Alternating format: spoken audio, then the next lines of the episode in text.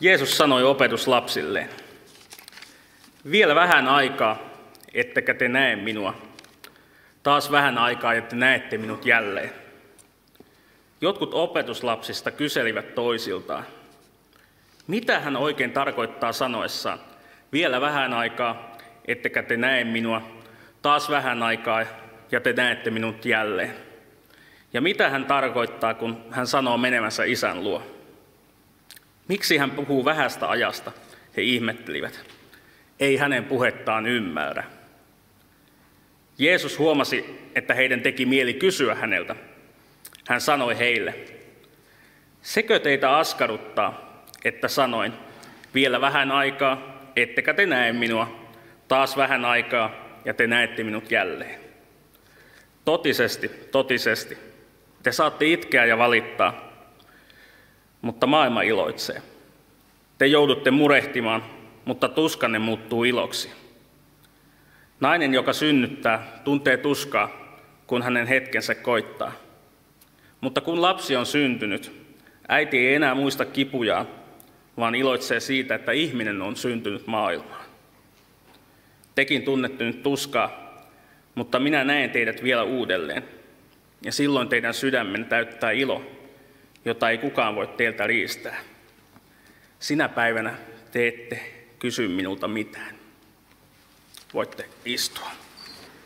Tässä tämän sunnuntai evankeliumitekstissä luettu äskeinen keskustelu Jeesuksen ja opetuslasten välillä käytiin kiirastorstai ja pitkäperjantai välisenä yönä.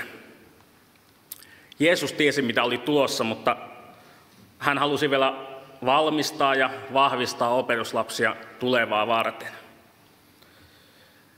Ja Johanneksen evankeliumissa ennen tätä juuri äsken luettua kohtaa, niin on tätä Jeesuksen valmista, valmistavaa puhetta kirjattu ylös tähän kohtaan tultaessa jo hiukan yli kolme lukua.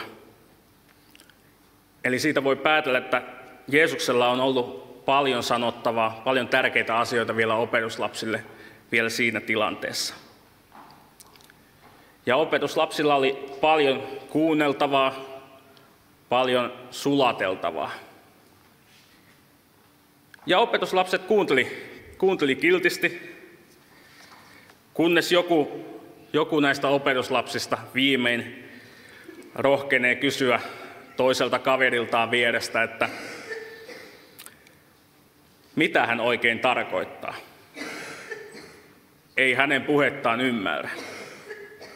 Ja luultavasti silloin tämä opetuslapsi sanoo vain ääneen sen, mitä kaikki muutkin opetuslapset ovat siinä pitkään jo miettineet. Mitä hän tarkoittaa? Ei hänen puhettaan ymmärrä. Mutta silti kukaan ei kysy suoraan Jeesukselta mitään. Oletko itse ollut joskus tällaisessa tilanteessa? Olet ollut pitkässä palaverissa töissä.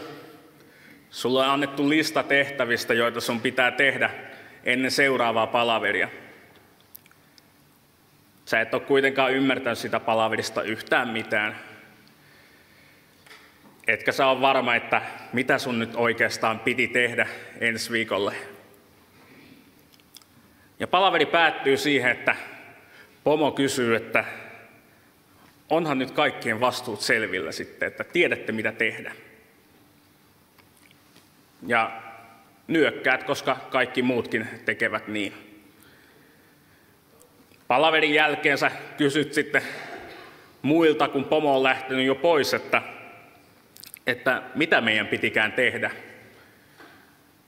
Ja se sun kaveri vastaa, että mä toivoin, että sä olisit tiennyt. En mäkään ymmärtänyt.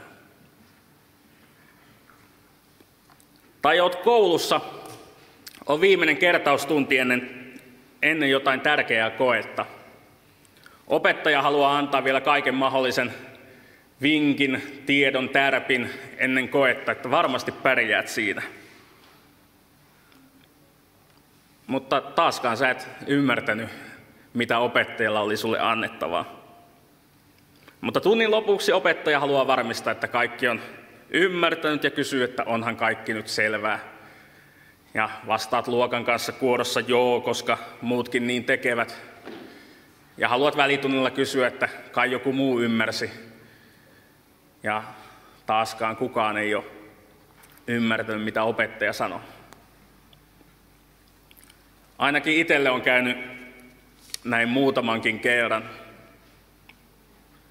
Eikä oikein koskaan ole sitten itsekään ymmärtänyt, että miksi mä kysynyt siinä vaiheessa, kun oli mahdollisuus. Ehkä kukaan ei uskaltanut avata suuta, ettei näyttäisi muita tyhmemmältä, vaikka todellisuudessa kaikki oli aivan samassa veneessä siinä tilanteessa. Jeesus kuitenkin päästää nämä opetuslapset pälkähästä. Jeesus huomaa, että opetuslapset haluaa kysyä, mutta eivät vaan jostain syystä saaneet sitä tehtyä. Ja niin Jeesus vastaa tähän kysymykseen, jota kukaan ei ääneen, ääneen saanut kysyttyä. Usein silloin, kun mä luen raamattua itsekseni, sillä, että kukaan muu ei ole paikalla kuulemassa – ja sitten kun mä pääsen uuteen testamenttiin ja näihin vastaavanlaisiin kohtiin, joissa opetuslapsista puhutaan, niin mä saatan hiljaa itsekseni, kun kukaan ei ole kuulemassa, ruveta hihittämään.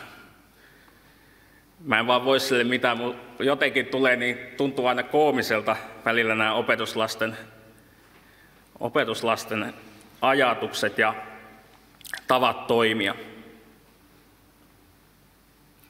Aina kun Jeesus on jotain tärkeää sanonut ja sitten opetuslapset on aivan saman tien kysymässä, että mitä ihmettä Jeesus tarkoitti. Ja mä huomaan, että mua alkaa hihityttää ja naurattaa, kun huomaan, että opetuslapset on hiukan pihalla aina tilanteissa.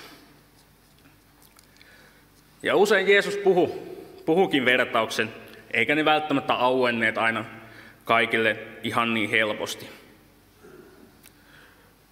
Mutta myös silloinkin, kun Jeesus puhuu aivan suoraan, opetuslapset jää usein ymmälleen raamatussa.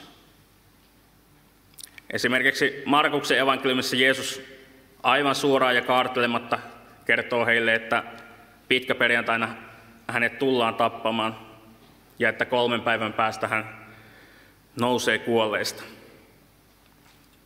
Mutta opetuslapset, vaikka heille näinkin suoraan sanottiin, he jää ihmettelemään, että mitä tämä oikein tarkoitti, että mitä Jeesus tarkoitti sillä, että hän kuolee, mitä Jeesus tarkoitti sillä, että hän nousee kuolleista. Ja tuossakin raamatun kohdassa sanotaan, että opetuslapset eivät rohjenneet kysyä mitään. Meillekin tulee raamatun äärellä niitä kohtia, että me ei ymmärretä. Luetaan raamattua, halutaan ehkä ymmärtää, mutta ei vaan päästä aina käydylle siitä, että mitä tämä tarkoitti. Tai joskus voi tulla vastaan myös semmoisia kohtia, me ymmärretään kyllä. Me selkeästi luetaan siitä joku lause, että joo, tätä tämä tarkoittaa. Mutta me ei ehkä hyväksytä sitä. Me ei haluttaisi, että asia on näin, me ei haluttaisi, että, että tämä on totta. Esimerkiksi kun Jeesus sanoi, että hän on ainoa tie taivaaseen, niin silloin saattaa moni ihmetellä, että mitä Jeesus oikein tässä tarkoittaa. Entä ne kaikki muut tiet? Mutta Raamattu on selkeä siitä, että muita teitä taivaaseen ei Jeesuksen lisäksi ole. Mutta aina me ei vaan suostuta ottamaan vastaan sitä, mitä raamatulla on sanottavana, vaikka se olisi sanottuna kuinka selkeästi tahansa. Jeesus lupasi, että opetuslapset tulee ymmärtämään vielä kaiken. Jeesus sanoo tuossa Johanneksen evankeliumissa 16. luvussa hiukan ennen tuota äsken luettua kohtaa myös näin. Kun totuuden henki tulee, hän johtaa teidät tuntemaan koko totuuden – totuuden henki eli pyhä henki avasi opetuslapselle sen, mitä Jeesus oli tuossa tarkoittanut. Samalla tavalla mekään ei voida ymmärtää raamattua, jos ei sitä pyhä henki meille avaisi. Ja me saadaan aina raamattua lukiessa rukoilla ja pyytää, että, että pyhä henki meitä siinä auttaisi ymmärtämään. Ja näyttäisi meille, mikä on totuus, mikä on Jumalan tahto. Silloin me voidaan ymmärtää ne kohdat, mitkä muuten jää vaikeiksi. Silloin voidaan myös hyväksyä ne kohdat, joita muuten ei oltaisi hyväksytty. Mutta mitä Jeesus siis tarkoitti tällä kertaa juuri tässä evankeliumikohdassa? Miksi opetuslapset eivät vähän ajan päästä enää näkisi Jeesusta? Ja miksi he näkisivät Jeesuksen pian uudelleen? Meidän on nykyään helppo vastata tähän. Me voidaan hypätä raamatussa luku tai kaksi eteenpäin ja lukea, että ahaa, tätä Jeesus tarkoitti. Mutta opetuslapsilla ei ollut tätä mahdollisuutta. He eli sitä hetkeä. He eivät voineet selata kirjasta paria sivua eteenpäin katsomaan, että mitä tapahtuu. Ja uskon, että, että jos kuka tahansa meistä olisi siinä opetuslasten tilanteessa, niin me ei oltaisi ymmärretty sen paremmin ollenkaan. Mulla ei olisi varaa hihittää opetuslasten ymmärtämättömyydelle. Pian tämän jälkeen Jeesus vangittiin ja vietiin ristiin naulittavaksi. Jeesus naulittiin ristille ja Jeesus kuoli. Kävi ihan niin kuin Jeesus oli sanonut. Opetuslapset eivät enää nähneet häntä ja he saivat itkeä ja valittaa. Siinä surun keskellä opetuslasten mielet on täytyneet täyttyä kysymyksistä. Miksi Jeesus kuoli? Oliko kaikki nyt tässä ja oliko kaikki ollut turhaa? Oliko Jumalan suunnitelma epäonnistunut? Mutta ei, Jumalan suunnitelma ei epäonnistunut. Jeesuksen oli tarkoitus mennä ristille, koska meillä on ongelma. Raamattu kertoo, että syntinen ihminen ei voi päästä taivaaseen. Kukaan, joka on elämänsä aikana rikkonut Jumalan tahtoa, ei voi päästä taivaaseen. Sen sijaan synnistä seuraa rangaistus, kuolema ja ero Jumalasta.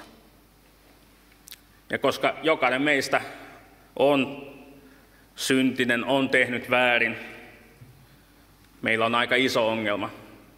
Ei ole pääsyä taivaaseen ja edessä ottamassa vaan kuolema. Mutta Jeesus, joka ei Jumalan poikana ollut itse koskaan syntiä tehnyt, kärsiä kuoli meidän puolesta, jotta me voidaan saada meidän synnit anteeksi, jotta me voidaan päästä taivaaseen Jumalan luokse.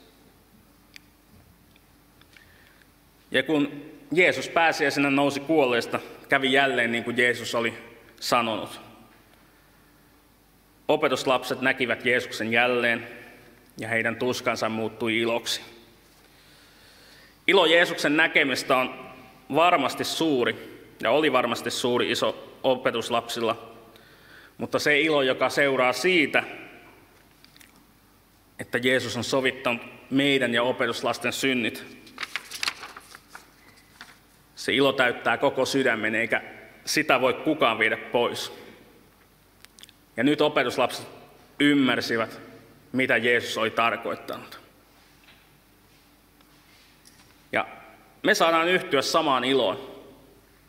Mekin saadaan pyytää meidän syntiemme anteeksi, niin kuin tuossa Jumalan palveluksen alussa teimmekin. Mekin saadaan uskoa Jeesukseen ja luottaa siihen, että Jeesus on meidän tie taivaaseen. Siitä seuraa ilo, jota kukaan ei voi riistää, jota kukaan ei voi sulta viedä. Kristitylle ei luvata, että elämä olisi aina sen helpompaa kuin kellään muullakaan. Mutta vaikka Jeesukseen uskova menettäisikin kaiken muun, Jeesuksen pelastustyötä, meidän syntien sovitusta ei voi kukaan, kukaan ottaa pois, eikä siitä seuraavaa iloa.